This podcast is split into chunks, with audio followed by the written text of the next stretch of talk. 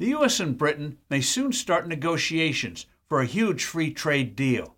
This is good news for the economy and for our defense.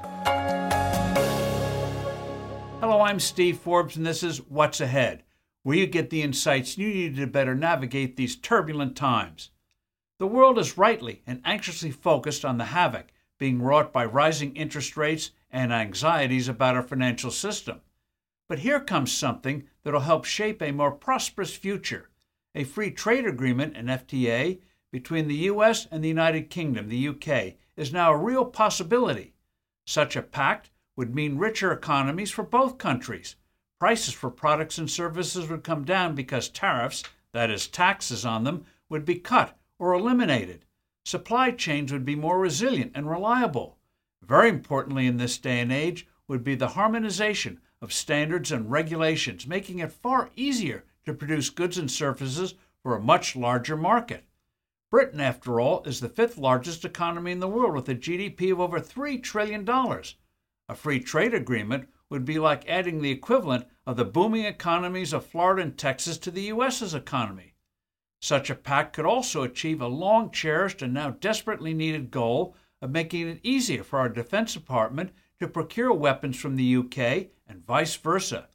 The possible synergies here would be critical, as both countries badly need to build up depleted stockpiles of weapons and also to develop cutting edge weapons systems at a far, far faster pace than exists today.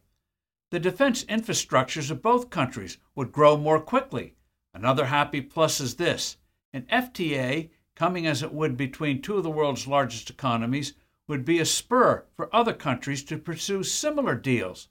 The free flow of international trade has been badly hit in recent years, with protectionist pressures growing. Reducing trade barriers enabled trade after World War II to expand mightily.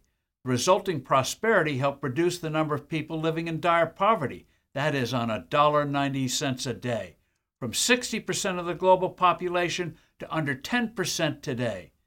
To kickstart negotiations, Democratic Senator Chris Coons of Delaware and Republican Senator John Thune of South Dakota have introduced a bill that would formally give the President the right to make a comprehensive free trade deal with Britain and have it presented to Congress with so called fast track authority, so the deal couldn't be killed with special interest amendments. Getting an actual deal done won't be easy. Britain, for instance, has infuriated high tech with a 2% tax on the revenues. That will have to be negotiated away. An effort to do an FTA not long ago foundered on the shoals of partisan bickering. The fact that Britain is a high wage nation with very extensive alternative energy programs should mitigate opposition from unions and green extremists. Congress should pass the bill and the President's team should start the bargaining pronto.